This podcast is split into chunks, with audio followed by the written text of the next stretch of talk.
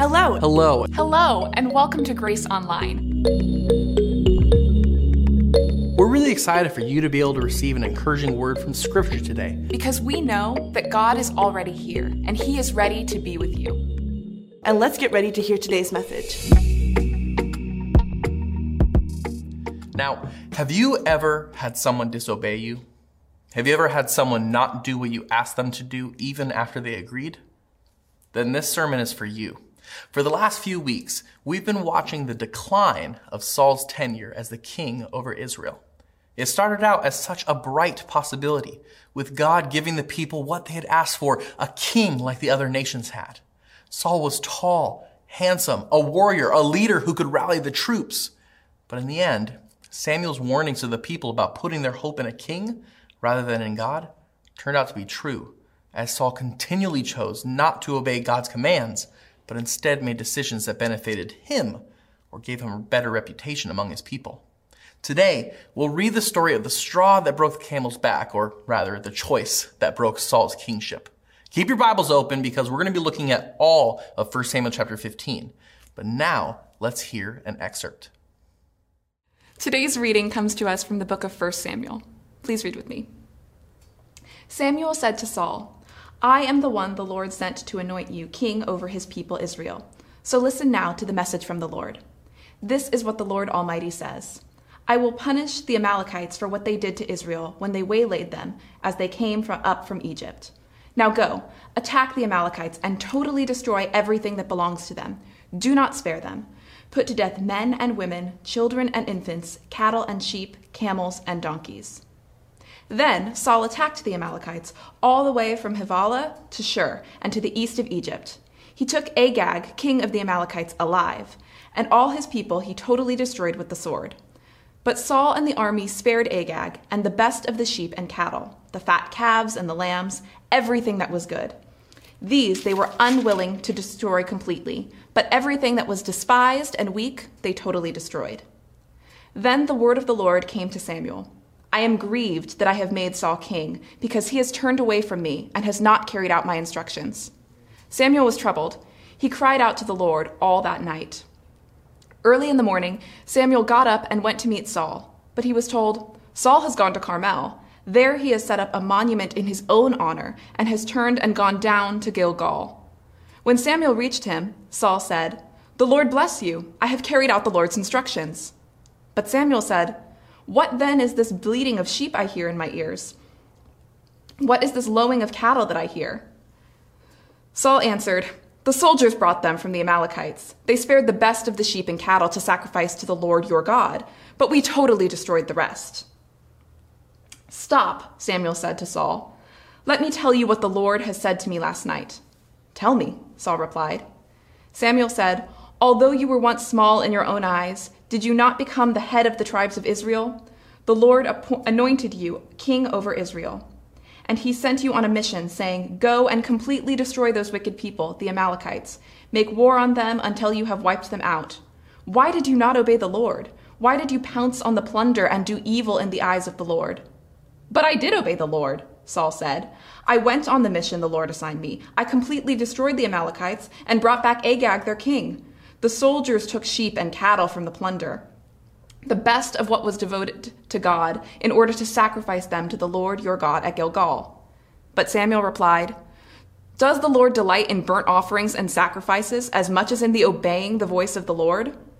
To obey is better than sacrifice, and to heed is better than the fat of rams.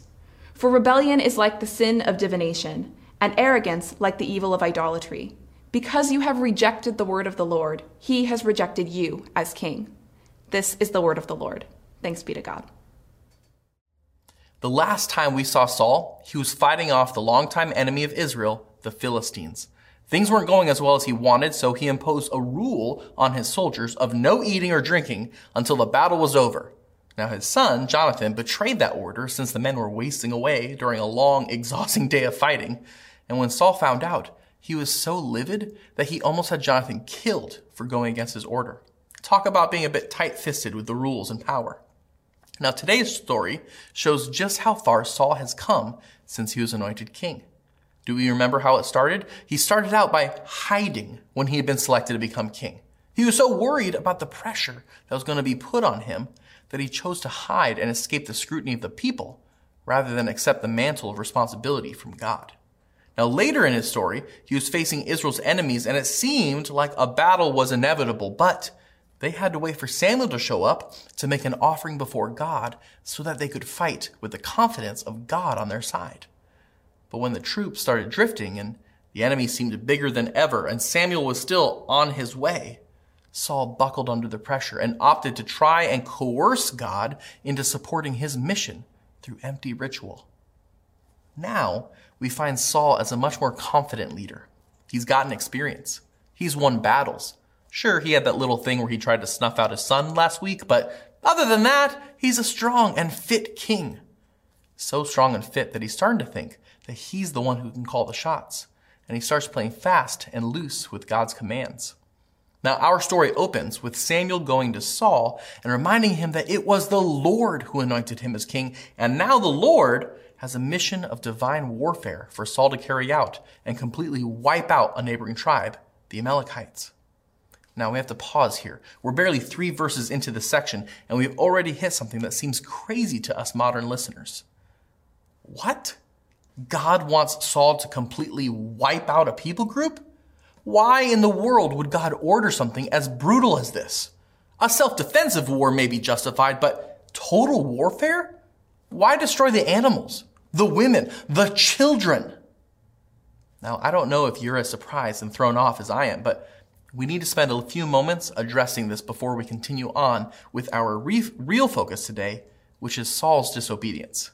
Now, there are whole books on the subject of violence and war in the Old Testament, and many scholars have spent their whole careers studying it. So, disclaimer, there is much more that can be said than we'll get to here. However, there was one Old Testament scholar who made a couple good points in my research that I thought would be helpful to share. First, we need to remember that God is a holy, good, and loving creator.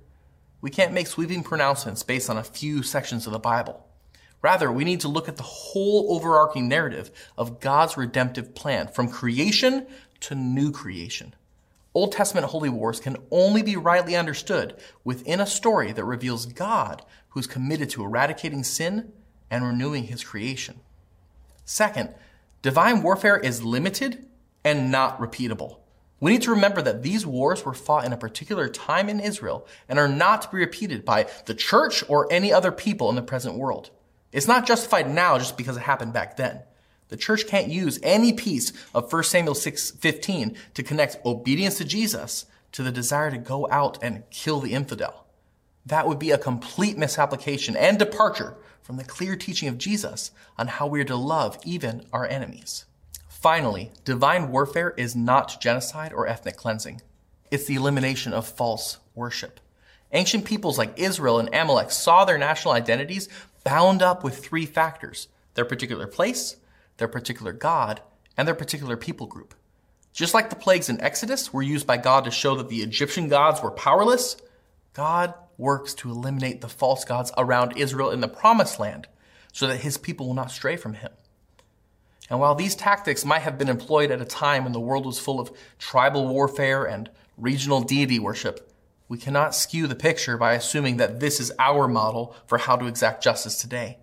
Jesus completely threw out the people's previous understanding of rules and laws and proper actions and called his followers to the higher standard of love. Love is the new covenant that we are under.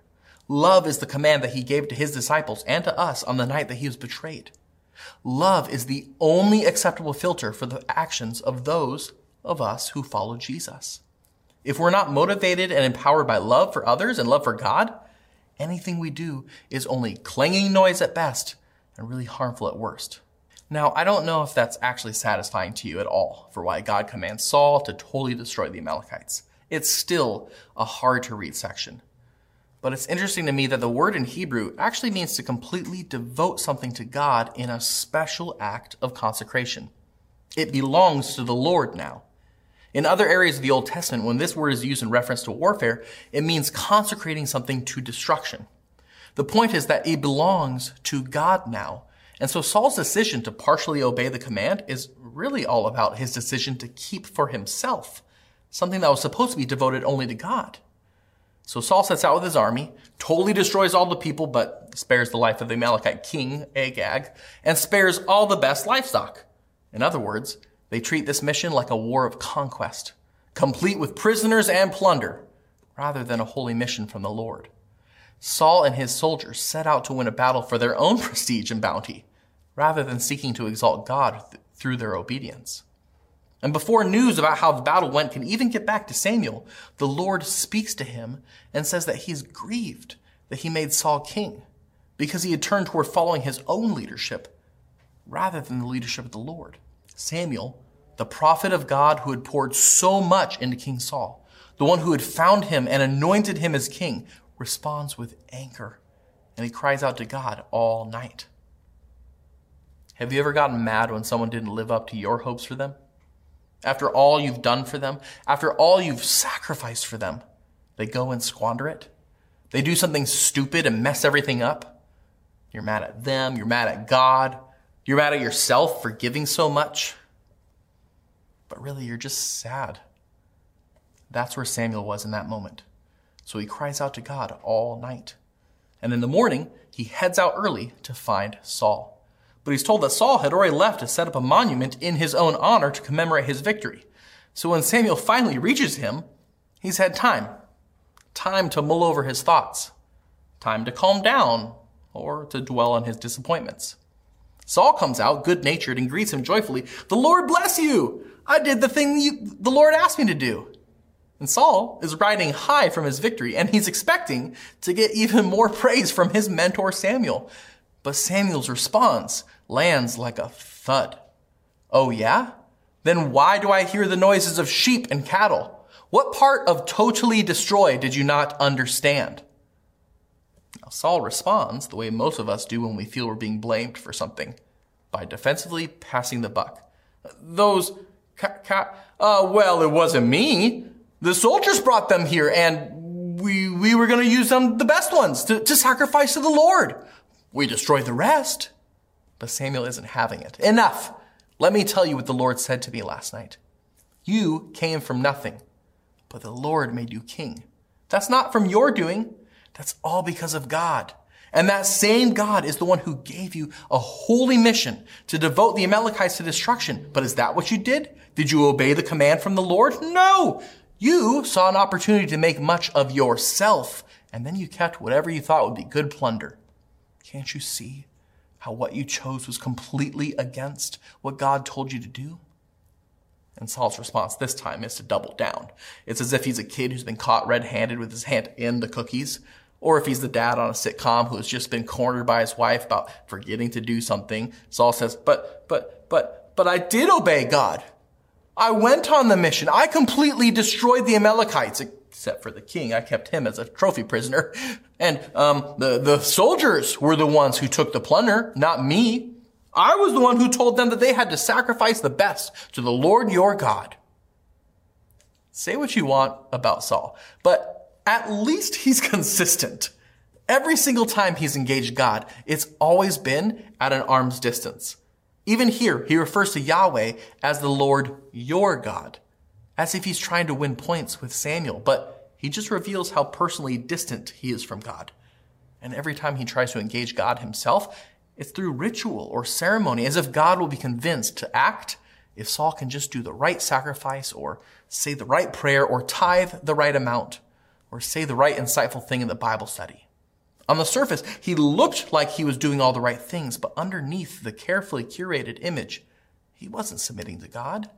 He was hoping to use his religious deeds to manipulate God into giving him what he wanted in life. Now, am I the only one who's feeling a little hot under the collar right now? Is anyone else feeling that tug of conviction on their heart? Instead of immediately accepting responsibility and repenting of his sin, Saul offers a bunch of excuses. And then he has the gall to think that if he just performs the right ritual, the right sacrifice, then he can dupe God into thinking Saul had the right motivations all along. But Samuel stops him. Now here's how Eugene Peterson puts it in the message translation. Do you think all God wants are sacrifices? Empty rituals just for show? He wants you to listen to him, Plain listening is the thing, not staging a lavish religious production. Not doing what God tells you is far worse than fooling around in the occult. You can't get self-important around God because you said no to God's command. He says no to your kingship. And it's here that Saul finally starts to realize the severity of what Samuel's saying. The kingship that he had ran from at first has now been revoked, and so he gives in and he confesses, I've sinned. I violated the Lord's command, and I didn't listen to your instructions. I listened to the soldiers. I was afraid of what they would think of me, so I gave in to their demands. And it seems like we have a first. Saul is actually aware of his sin. He's actually saying sorry. Of course, he's still passing the blame onto the soldiers for demanding the spoils of war, as if keeping King Agag around as a prisoner wasn't about displaying a royal slave that just made him look strong. But then he really shows his motivations when he asks Samuel for forgiveness. He says, Please forgive my sin and come back with me so that I may worship the Lord. What Saul cares most about is his own reputation. He knows he messed up, and Samuel's made it pretty clear how the Lord has responded to him, but all he's focused on at this moment is being able to seem like he's being honored before the elders of the people.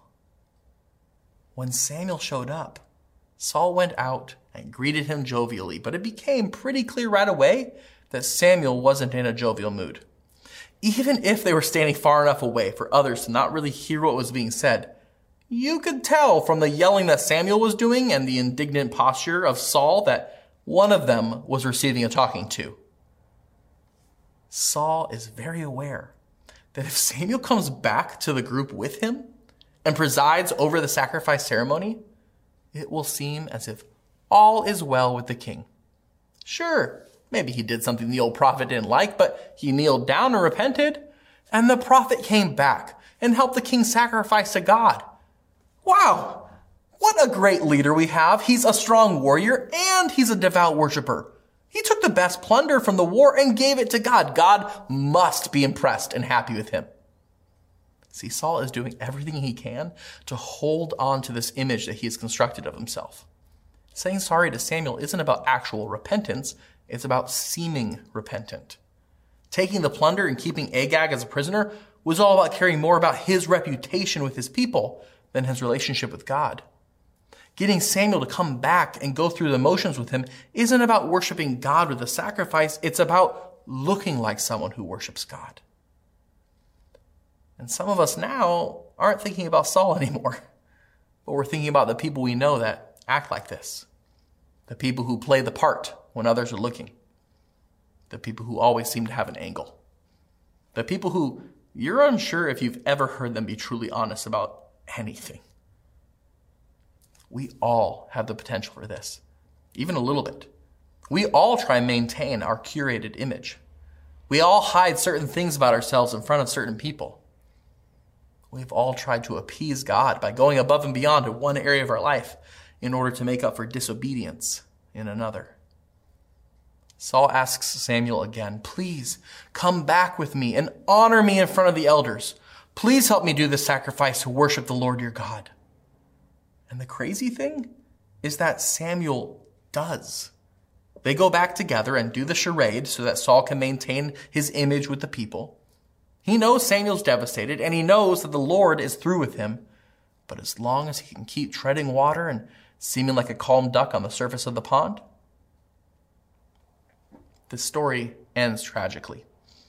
After the sacrifice, Samuel demands to see Agag, the captured king, and then kills him himself, finishing the job that Saul failed to follow through on. And then Samuel went home, and Saul went back to his home. And the scripture tells us that Samuel never went to see Saul ever again. And the Lord turned away from Saul's kingship and set his presence elsewhere. Now, it's easy to want to just move along, not sit in this uncomfortable and uneasy ending. And if you peeked, you'll know that what comes next is David. So it's natural to want to just move forward quickly and leave behind the failure of Saul and get going with the exciting narrative of David, the poet and, and warrior and king. That's what the world does, isn't it? We move on quickly from people who failed us. We brush aside those who have fallen from grace. We're on the hunt for the new, the exciting, the fun. But we shouldn't miss the lesson we can learn from this section of Saul's story. Because this is our story, isn't it? It's the story of someone who has worked real hard, overcome many things, has prevailed due to his work ethic. Sure, he messed up a few times, but he has friends. He has a family, people who respect him. All he has to do is keep the people around him happy and life will be good. All he has to do is protect his legacy and things will go okay. All he has to do is make sure that others see him as a successful follower of God. Who cares if he didn't fully obey? But this story reminds us that partial obedience is disobedience. Those of us who are religious are often tempted to cover our rebellion with rituals, to substitute ceremony for surrender. We disobey in one area and try to make up for it with God and by offering something in some other area. But partial obedience or delayed obedience or conditional obedience, you know, I will if you will, they're all just various forms of disobedience. And once we have our disobedience exposed, we have a choice, like Saul. Do we continue to live in self deception, keeping up the front, pretending that we're fooling others or God or even ourselves? Or do we repent, acknowledging our disobedience and falling on the grace of God? Because the truth is, none of us can obey perfectly. We all fall short. Saul's story reminds us of what it looks like when humans try to follow God on their own power. It doesn't work. This is why Jesus came. The good news of the gospel is that Jesus already perfectly fulfilled obedience for us. But that doesn't mean that we don't have to try anymore. Jesus gave all kinds of commands for how to live. Just look at the Sermon on the Mount. We can't obey perfectly on our own, but because of Jesus, we get to rely on Christ and His Holy Spirit as we follow Him in doing the things He says. So, how are you going to respond to the tug of the Spirit on your heart? If we're honest, we can all find places where we've disobeyed God. Whether we know that He's prompted us to forgive someone, or whether we felt that we're supposed to sacrifice some time or resources for the sake of someone, we all know that we haven't been honest with those we love. We know that we've been pursuing our own goals and dreams and have kind of left God in the dust. We've all disobeyed and turned away in some form or another. But how are you going to respond today? Will you keep up appearances? Or will you confess and repent and fall on the mercy of God in Christ Jesus? Stories like this remind us how much we need Jesus. Stories like this remind us how incredible it is that we have a God who knows how much we're going to stray from Him. He knows how much we'll disobey. He knows how far we'll run away from him, and he knows how apathetic we're going to be to his plans and mission in this world. And yet, he still pursues us, calls us back, brings us in, picks us up, cleans us off, and still invites us to partner with him in his mission of restoration in the world. We are being invited to drop the facade. We're being invited to admit how we fall short. We're being called back into a life of forgiving and forgiveness. Isn't that good news?